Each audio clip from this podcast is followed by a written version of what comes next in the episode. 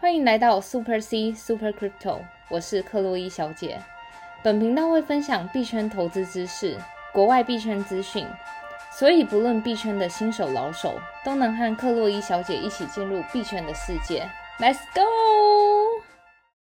欢迎回来克洛伊小姐的频道。好的，欢迎回来。今天又是一个周末，星期五的晚上。耶！那克洛伊小姐今天周五有什么规划吗？昨天已经就是去朋友家玩过，就昨天去朋友家的时候，然后我就发了一个那个做蛋糕的那个图片，然后我就因为那个老师就一直在教我就是怎么拉花啊什么的，然后就因为真的是看别人做的容易，毕竟人家在那种做蛋糕已经做了几几年了这样，然后想说哎看了很简单，然后就自己一拿，然后就整个大搞砸。然后最后我就索性算了，直接整个豁出去，就开始在上面画什么 Bitcoin 啊，然后 Ethereum 什么的。可是我看你 IG 发的那个线动，我发觉你做的还不错啊，至少就是让我们一看的，一看就看得出来你画的是那些比特币的代号。哦，那如果那个再画不好，我也是真的是没救了。话说还有粉丝开玩笑说，这个是克洛伊小姐报的名牌吗？哦，没有，我我没有，我就是我比较少玩那个民营币啦。因为我看你有画那个比特币嘛，然后以太坊。跟那个 Doge 狗币的那个，Doge 是因为我看到就是那个粉丝，那时候我先发了比特币的粉丝就说可以画狗币嘛，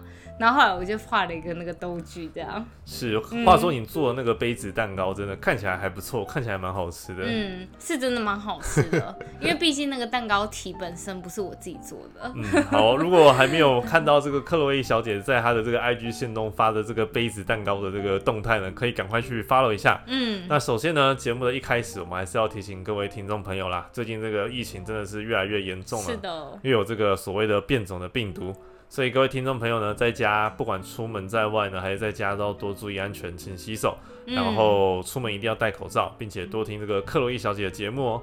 哎，话说这个克洛伊小姐有打那个疫苗了吗？哦，对，我近期才去打过。哦，哎，那你是打哪一个牌子的？我打那个莫德纳。哦，哎，听说莫德纳是不是还不错啊？好像就是算是副作用比较少的啦。因为好像大部分的人都打那个辉瑞、Pfizer 比较多，对，但是还是有一些其他的牌子啊，像什么胶。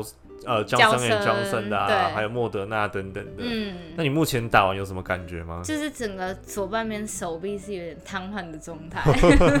天哪，那我真的很期待，到时候我打的时候会不会也有一样的状况？嗯，对啊。那如果听众朋友们就是最近真的台湾真的蛮严重的，对。那如果你有打疫苗的话呢，可能会有一些副作用。然后不管怎么样呢，希望台湾的这个疫情都可以赶快的结束。嗯，好的。那如果你是第一次收听我们这个频道的听众朋友呢，还是要提。请各位新手朋友真的要回去听我们这个 EP 一到 EP 十，因为就如同我们一直在讲的，这个币圈的水啊非常的深。嗯，如果你没有从前面的集数开始听，直接听后面集数的话，可能会没办法跟上我们的进度哦。嗯，好，那我们先来回顾一下近期的一些粉丝的留言。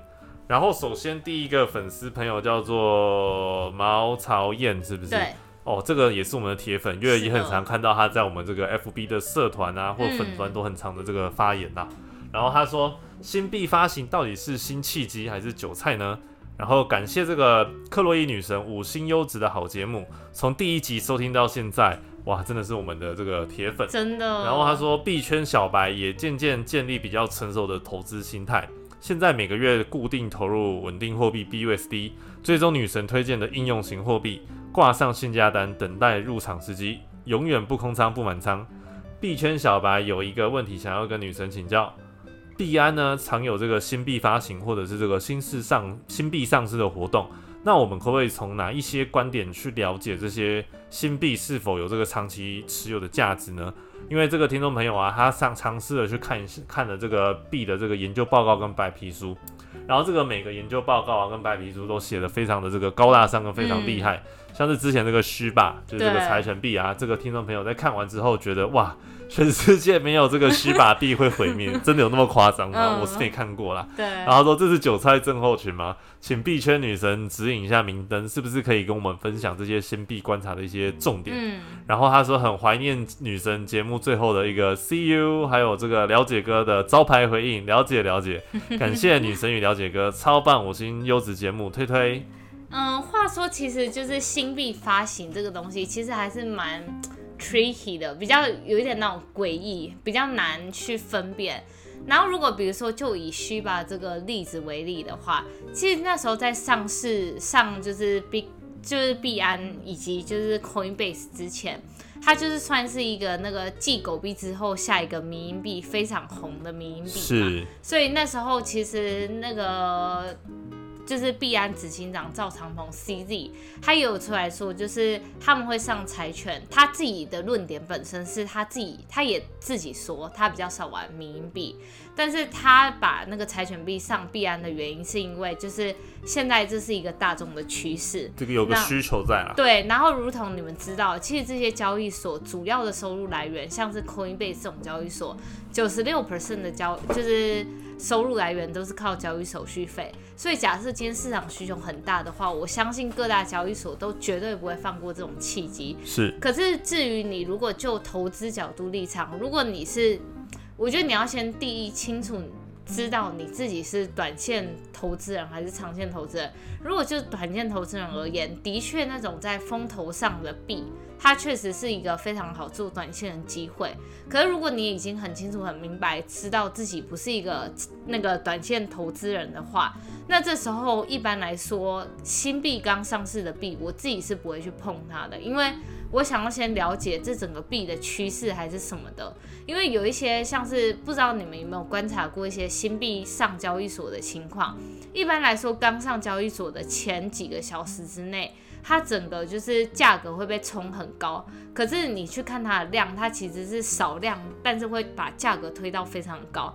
那这其实就是算是一个盘势比较不稳的状态。所以如果你是长线投资人的话，第一来说，你看到新币刚上市，我建议是最好先不要碰，然后再来是。你刚说到的那个去看白皮书的事情，其实白皮书这个东西本来每个白皮书的作用都是要一定要把它写的高大上，不写的高大上，到底要怎么吸引投资人？所以我的确同意你说的，就是它真的很多白皮书都是写的高大上。那至于在白皮书里面要怎么要看到重点呢？我觉得，嗯，你可以从就是我一般看白皮书，我就直接拉到技术的部分，就是看那个币到底是不是用很特殊的技术，比如说我们嗯节目都有提到过的不同币种，像是 ADA 啊，或是 Polkadot 这种的，它你去看他们白皮书，他们使用的技术都是，呃，坊间上你看到不管是呃就是权益证明的一些那种币种，他们使用的技术都跟他们。ADA 或者是 Poke 打这种技术是非常差异非常多的，所以我觉得就是如果你真的要看白皮书的话，前面那种事情都可以忽略，先看技术的部分。技术看完就是要看到投资人的部分，因为如果一个项目它是一个非常非常好的项目的话，我相信坊间的一些就是 venture capital 就是一些风风投对风投对创投那种公司绝对不会放过，像是你会常听到什么 A 十六 D 今天又投资了。A、B、C 等等等之类，那些你看到那些创投投资的，它一定是本身项目的本质就不会太差。所以，比如说你看像虚吧这种币，你就是没有听到就是什么 A、十六、D 投资它还是什么的。这倒是，这倒是。对啊，所以我自己的重点会放在第一，先看技术。然后第二就是看投资人，然后第三是看项目方，就是到底这个项目方靠不靠谱这样子啦。是，话说这个柴犬币啊，那时候第一天刚上 FTX 交易所的时候，对，我就一一股脑冲进去买，然后就是被套到现在。噔噔。对，但话说最近不是有一个 民营币也蛮火的吗？就是那个什么 Baby Doge。哦，对，Baby Doge 好像又是什么马斯克的新宠啦。对，但最近感觉啊，又好像已经炒一波过热的感觉，所以也不太敢碰。但如果听众朋友们对这种民营币有兴趣的话呢，真的还是要这个注意风险啦。但话说又谈到这个狗币啊，今天这个马斯克又发了文呢，跟大家闲聊一下。对，就是他在他的这个推测上呢，发了一个上面有写一个 Dogecoin，对，然后又写一个叫做什么 p a l i t 什么东西的。哦，那个是一个，就我仔细去查，它其实是一款就是线上游戏，嗯，但是是刚好特斯拉车可以玩的线上游戏，这样子，就是等于是把狗币跟这个游戏和特斯拉三者串在一起，对，看有什么样的火花。但这个又是一个那种看图说故事啊，对，所以答案呢就留给听众朋友们去就是耐人寻味一下喽。好的，是的。然后有一个听众朋友啊，哇，这个听众朋友非常热血，然后他留言说，两周前呢，因为对这个比特币投资产生了兴趣，而在我们的这个 Pocket 搜寻上搜到了克洛伊小姐的节目，嗯，然后呢就喜欢上你甜美的亲和的声音。一口气几乎就听完了所有的节目，感谢你真的非常宝贵的资讯。然后这位朋友呢，因为他是直接寄这个 email 给克洛伊小姐，所以真的是非常的用心。然后他写了很多啦，我们讲大概就是说，嗯，就是因为也是克洛伊小姐所说的，就是币圈的水啊，真的非常的深。然后它也真的是一个未来绝对必然的一个趋势，是，所以他也决定参与其中，并且也积极的用了这个克洛伊小姐的推荐码开户。然后呢，还写一个 PS 说。为了克洛伊小姐，我加入了我人生最抗拒的 FB，而我的 FB 中只为了你们而设。我的数十年坚持终于破功了，但我也不会开放给任何的私友。我的 FB 就是要留给你们啦！天哪，很感动哇！话说这个朋友没有 FB，看起来应该是一个非常年轻的的听众。其实说真的，我自己其实也是很少用 Facebook，然后我是因为就是开始经营粉砖什么的，我才开始就是把 Facebook 当成一个我的。社交媒体渠道啦，不然我也是，其实跟这个听众朋友一样，我个人的那个脸书其实就是。根本就是一滩死所以其实你平常比较活跃个人私人的生活，还是在 IG 上比较多啦。嗯，就是可能是 IG，然后还有像是那个做杯子蛋糕的部分啊，等等之类，或是打打高尔夫球的部分，是吗？是的。哦，好吧，那如果有想要了解克洛伊小姐更多这种生活化的东西呢，欢迎 follow 她的这个 IG 啦。嗯。她的 IG 也叫这个 Super C 克洛伊小姐。但如果想要针对这种币圈相关的知识或者是最新的资讯的话，真的不要错过我们的 FB 粉砖哦。嗯。那我们 FB 粉砖的。名称是 Super C 克洛伊小姐，那我们的粉砖里面也有这个社团的连接。那如果你有想要抖内给克洛伊小姐的话呢，在我们粉丝专业的第一则置顶贴文就有这个抖内的连接，以及克洛伊小姐热钱包。不不论你想要抖内这个虚拟货币，或者是想要直接透过抖内连接来抖内都可以哦。那如果你有抖内的话呢，记得一定要私信我们，然后我们会再把它做个记录。那就先感谢各位，就是曾经抖内过的朋友们。是的。好，然后话说最近这个盘市啊，真的也是非常的无聊啦，就是上冲下洗归上冲下洗，但是就是在一个。震荡的格局，所以呢，我们频道常说老话一句，就是心态最重要，心态绝不能炸裂。像今天这个小迪啊，你用那种手痒进进出出，你就会不知道自己在交易什么。对啊，我觉得近期币圈像是大饼啊，就是一直在那种三万三到三万四之间徘徊。我真的说真的，最近我每次就是每天的那个 Facebook，我真的已经就是我。一方面，我想要更新币币价的原因，是因为我想说，以后假设我们这个频道就是过个两三年回头，这是一个很好的记录，就是说两年前的价格居然是怎么样。可是近期真的因为币圈的价格币价太无聊，无聊到我真的是也不知道发什么。但我们还是跟听众朋友过一下今天的这个币价走势。现在比特币呢是这个三万三千四，然后涨跌幅是零点一八 percent，涨一点零点一八啦。然后以太币是二零七零，跌幅是二点零二 percent，嗯，然后币安币是两百八十一美金，然后跌幅是负二点三二 percent，是的，所以就是一个震荡格局，在这个方向还不明朗的时候呢，真的大家还是静观其变，嗯，就像那个女生常讲的，永远不空仓不满仓，永远保持盈淡，然后等待这个进场的时机。不管你是做这个右侧交易，等待突破的时候做这个进场，嗯，或者你想要等下一波大跌插针的时候呢，去捞个底都可以。但是再怎么样呢，风险管控跟心态永远是在这个市场里面最重要的一个一个交易心法了。是的，那我们现在就是因为目前币圈这么无聊，那我们来看一下就是。各个不管是机构啊、大户啊，到底有什么动作，以及就是我们不能，我们不能闲聊一些克洛伊小姐私底下生活吗？哦，我会常常发的啦。那你明天要去哪玩？明天没有在家里啊？真的假的？要研究币圈东西，对不对？哇，真的。好，那话说回来，就是我们来讲一下我们的现在大饼的走势啊，因为我们也在节目上说，现在目前还是算是一个大饼的季节。现在 BTC dominance 还是维持在四十六 percent，就是等于说有一百一百 percent 的资金在币圈里面的话。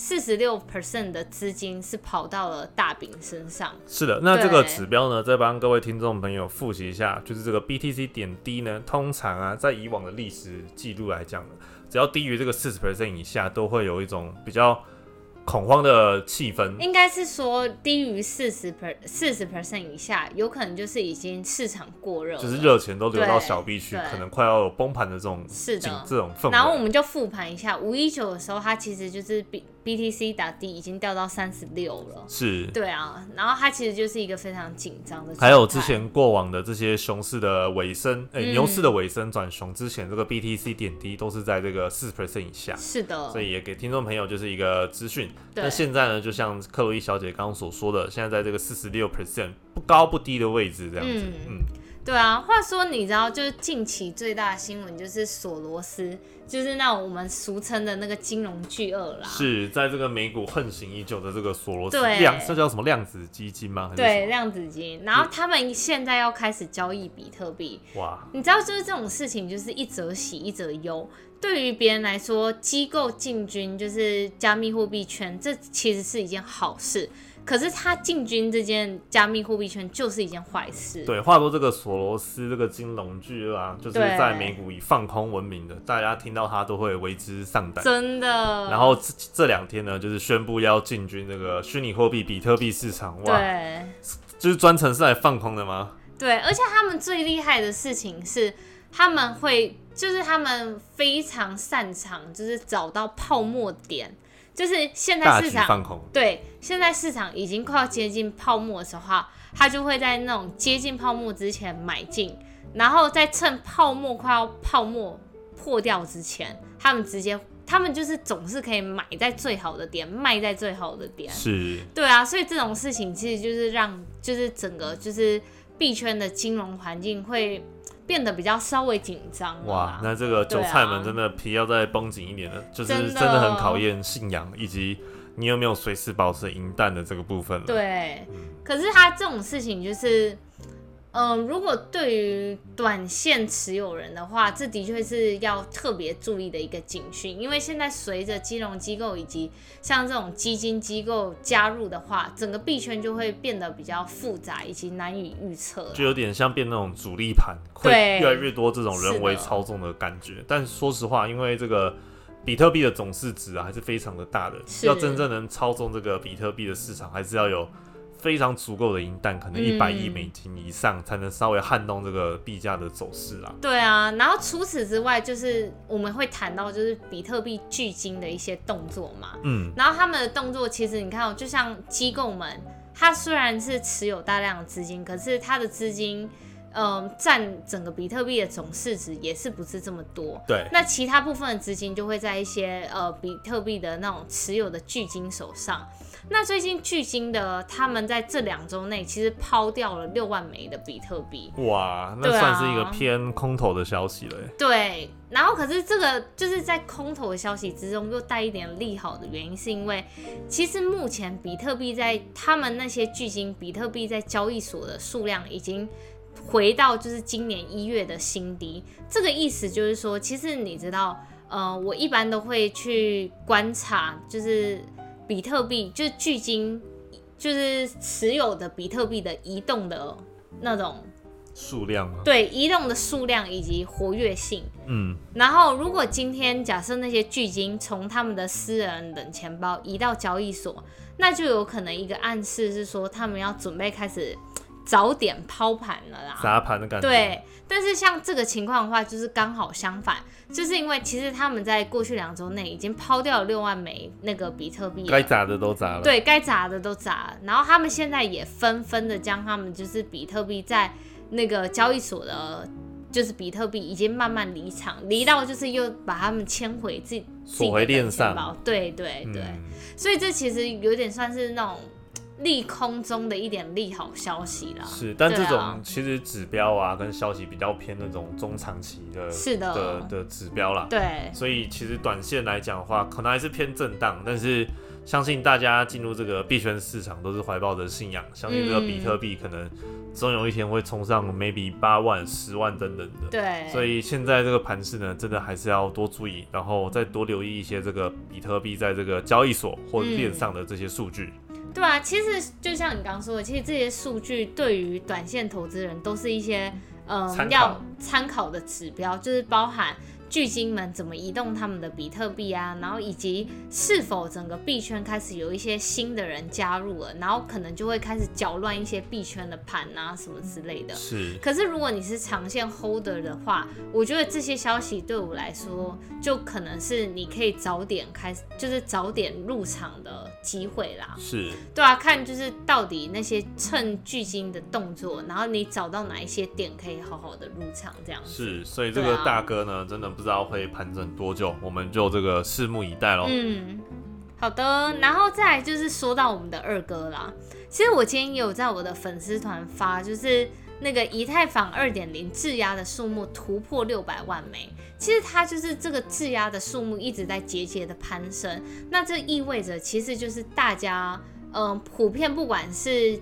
节点提供者以及或是像我们这些平常的小散户们，其实大家都对于以太坊二点零是看好的。因为假设我今天不看好以太坊二点零的话，其实就没有人会想要去质押它的节点，然后担任就是节点验证人、权益证明的这个质押的这个币。对啊，然后它其实平均我去看它的数据，从去年十二十二月底。到现在其实就是平均每一个月就增加一百万枚质押的数量啦，所以参与者就是越来越多了，每个人都想要成为这个节点验证者。对啊，而且这特别的点是，其实那时候他们在他们的那个官方文件写说，职业就是如果要让主网以太坊二点零主网正式上线的话，他们必须要获得超过就是五十二万枚质押的以太。币的数量是，但是就目前看来，其实已经远超过大概六呃大概十倍了啦。对啊，所以真的是蛮振奋人心的一件事情，然后也算是一个偏利好的消息吧，对于整个以太坊，然后以及整个以太币。然后除此之外，就是我们前面一直介绍到的，就是今年七月的伦敦硬分叉。就是前两次的，就是不管是测试网啊什么的，其实都是上线的非常顺利啦。然后如果就是这整个就是进程非常非常顺利的话，其实预计在七月底主网就会即将上线这样子。是，话说前几天以太币稍微的这个反弹，有人说是在反提前反映这个。以太币这个七月的伦敦硬分叉的这个利多，对，但因为现在盘势呢还是在一个不稳的局势，所以这些利多呢其实很快就被消化掉了。是的，那也不知道说这个七月的伦敦硬分叉最后举行的这个结果是不是顺利如期，或者是说又要要延一些其他的进度等等的，那这些都还是一个未知数。对，但是呢，只要有这个机会点在，就会有这个机会。我觉得对于我来说还是。你对于这个币中长线来说，它的技术以及它的整个社群效应，你是怎么样看？如果你对于它的技术，比如说以太坊二点零的权益证明，你然后再加上它的就是社群效应，然后以及它的广泛应用，你觉得这些你都非常看好的话，我觉得短期不管是任何什么消息面的话，其实不会影响长期的 holder 啦。是，对啊。那这个。关于这个以太币的这个伦敦硬分叉的更多的这个介绍，尤其是这个 EIP 一五五九的部分呢，可以去听我们的这个 EP 六十六，里面有更多对于这个 EIP 一五五九，就是这个以太坊其中一个伦敦硬分叉的这个升级的协议，多做更多的说明哦。是的，然后再来最后一个，我们今天要介绍到的，就是我们节目上一直在介绍到的那个 Cardano，代号就是 ADA，阿达。然后今天特别点是灰度基金添加 ADA 到他们的投资组合，就在就是刚刚八点才发布的消息。晚上八点，对，才发布的消息。其实 ADA 我们在过去节目中，它就是尤其是在近期动作频繁，是的，就是包含他们跟就是一个 DeFi 上的那个流动性聚合器叫 Orion，他们做就是首次的，就是算是 DeFi 上那个。卡 Cardano 上有 DeFi 的一个首次合作啦。其实，在这个合作之前，我真的从来没有听过，就是 Cardano 真的在 DeFi 上有任何的一些动作。对，后来我们去查一下资料，是有少许的这个 DeFi 项目在 Cardano 上。对。但说到这个流动性聚合器的话呢，这个 Arian 是这个 Cardano 上的第一个。对。然后我们在这个 EP 六十四有介绍了更多，就是 Cardano 跟 Orion Protocol 这个协议合作的这个项目。那在这个 EP 六十四。对，然后再来就是是六月三十号，我们在我们的节目有介绍到 EP 六十八，就说 ADA 在三周内就增加了五万个质押的账号。那这意思其实跟我们刚介绍到的那个 ETH 二点零的质押的概念是类似的，就是当今天有越来越多人去质押这个项目的意思，质押的意思就是你必须把你的币锁在那个他们的链上。那这就变相说，我今天没办法灵活的运用我的资金。那在更深一层含义，就是我长期看好这个币种，所以我短期不卖，就是这个意思。然后，所以 ADA 其实就是在过去三周内增加了五万个质押的账号，而且这些质押的账号。质押 ADA 的总市值已经达到了三百一十亿，哇！对，占他们整个 ADA 目前市值的流通性的七十二 percent，哇，那几乎都锁在这个链上。对，就等于说，你其实看到目前 ADA 的币价会慢慢趋于稳定的原因，是因为现在在市场流动的 ADA 只剩下二十八 percent，嗯，所以如果有大户操，就是要操弄这个盘势的几率也比较少了。对啊，所以这就变相的说，其实大家就是看好 ADA。那为什么看好 ADA？就是我们先前节目也介绍到的，其实他之前在五月二十七号的时候，他就是在做第一阶段的，就是测试网络。然后这一次的测试网络分三阶段，主要就是在测试他们智能合约的功能。是这个智能合约在这个 ADA 链上，好像在这个八九月。嗯，就会如期的进行。对，然后我们节目也很多次介绍到，为什么就是智能合约的呃功能非常的重要。其实你现在看到很多的，就是 Ethereum 上的 DeFi 项目，不管是那种嗯像 Ava AAV 这种借贷、Compound 借贷，或是这种各种的 DeFi 上面的活动，它其实都是需要用到智能合约，因为就是在就是去中心化事件里面没有银行这种第三者，就是扮演这些中间者，所以我要怎么能确保我今天借给你的钱你会还给我？这时候就必须要写一套预先做好的程式，那这个我们就称之为智能合约。对对，所以你一个主网，就是像 Cardano 这种主网的链公链，必须要到就是很广泛被使用的话。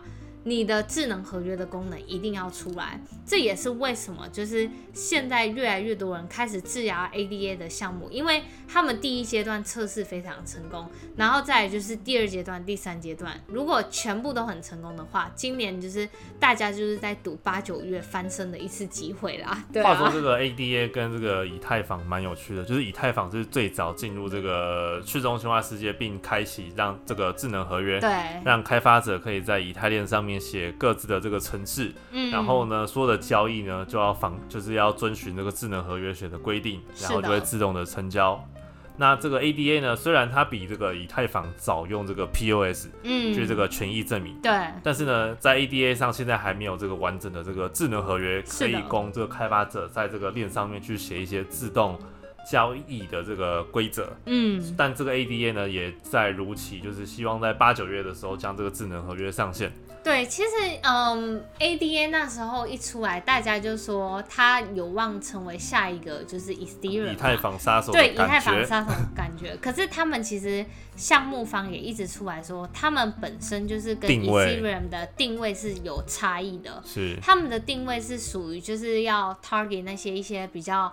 开发中的国家，像是非洲啊那种的，我们也介绍很多次，就是他们其实跟伊索比亚、跟坦桑尼亚政府都有做一些，嗯，一些学术上的交流啦，然后以及就是替政府方、公家机关开发一些，比如说智能的身份验证的一些相关的应用，这样。对，所以其实在这个虚拟货币的世界啊，就是智能合约。可能不仅仅只是用在这个金融上面。虽然我们现在在以太链上面看到的这些项目啊，应用这个智能合约，大多数都还是这个金融为主。像刚刚克威女神提到的 AAVE 啊、Compound 啊这些去中心化金融 DeFi 项目啊，都是透过这个智能合约的运作，让它自动化进行，让这些交易者、投资者可以透过这个智能合约写的规则，去自动的进行交换跟交易，或者是甚至衍生性商品的服务。但这个智能合约呢，期待如果能在这个 ADA 的链上面执行的话，可以看到更多。就是金融世界以外的这个应用，然后是在这个区块链的这个世界里面。对啊，其实目前就是智能合约，大多数的应用还是都在发生于金融比较多，不管是在中心化世界或去中心化的世界。跟大家举个例子，就目前中心化的世界，我们运用智能合约是用在就是像是呃大公司呃 A 银行跟 B 银行之间，他们会做一些大量的股票买卖。就比如说，我今天想要卖一千万股的那个高盛股票给那个 B 方这样子，那现在的事件里面，这整个买卖之间的过程，比如说我要交给 B 方那个股票，然后 B 方要交给我金钱，这个东西目前都是有一个独裁公司叫 DTCC 来掌控。然后在整个过程中就会非常繁琐，需要长达七天的时间才能完成这整大笔的交割。但目前就是现在就是市面上也有其他一些项目方提供一些这种智能合约类的服务，就是假设今天我违约了，不给 B 方提供就是这个一千万股的高盛股票，那我可能。因为就是在当初我提议说，假设要给 B 方一千万股的时候，我必须要做一些担保物，以防我就是债务违约嘛。然后这时候就是现代的世界，就是透过那个区块链技术以及智能合约技术，然后来完成这整大笔的交易。所以过去要花七天，现在只需要花两天。这是目前在就是中心化事件里面那个智能合约有应用到的部分，这样。然后当然还有其他部分有应用到，比如说有钻石啊，或是钻石商去做这个应用。然后我也有听说，就是也有很多就是比如说食物厂商，他想要就将整个食物制作过程更透明化，然后要采用区块链的技术。其实这整个区块链的技术不止。可以应用在就是金融上，还有可以应用在更多就是更多的方向上面，这样。期待这个 ADA 的这个智能合约上线之后呢，可以用在更多不同的这个面向。嗯，对。但这个说到这个现在啊，ADA 的币价是来到了一点三五，然后今天的涨幅是一点二二 percent。嗯，那今天这个灰度基金就是这个最大的投资这个比特币的信托的公司呢，决定将 ADA 加到他们的投资组合，而且占了四点二六 percent。对，所以也算是对 ADA 一个偏利好的消息啦。那虽然我本人的 ADA 呢是被套在一点四级还一点五级，我忘记了，但是希望呢有朝一日它可以回到以前的这个光彩。是的。好的，那今天的节目呢就录到这边。如果对我们的频道觉得还不错，想要抖内给克洛伊小姐的话呢，可以到她的粉丝专业，名称是 Super C 克洛伊小姐，在她的这个置顶贴文呢里面有抖内的连结以及克洛伊小姐热钱包地址。你可以选择抖内这个虚拟货币，或是透过抖内连接直接抖内都可以哦。那如果觉得我们节目还不错，或者是有什么话想要对克洛伊小姐说的话呢，可以到我们 podcast 底下留言五星好评。那你们每一则的留言，克洛伊小姐都认真看哦。那如果对我们频道有什么建议的话，也可以欢迎留言给我们。是的。好的，那今天的节目就录到这边，我们下期再见。See you。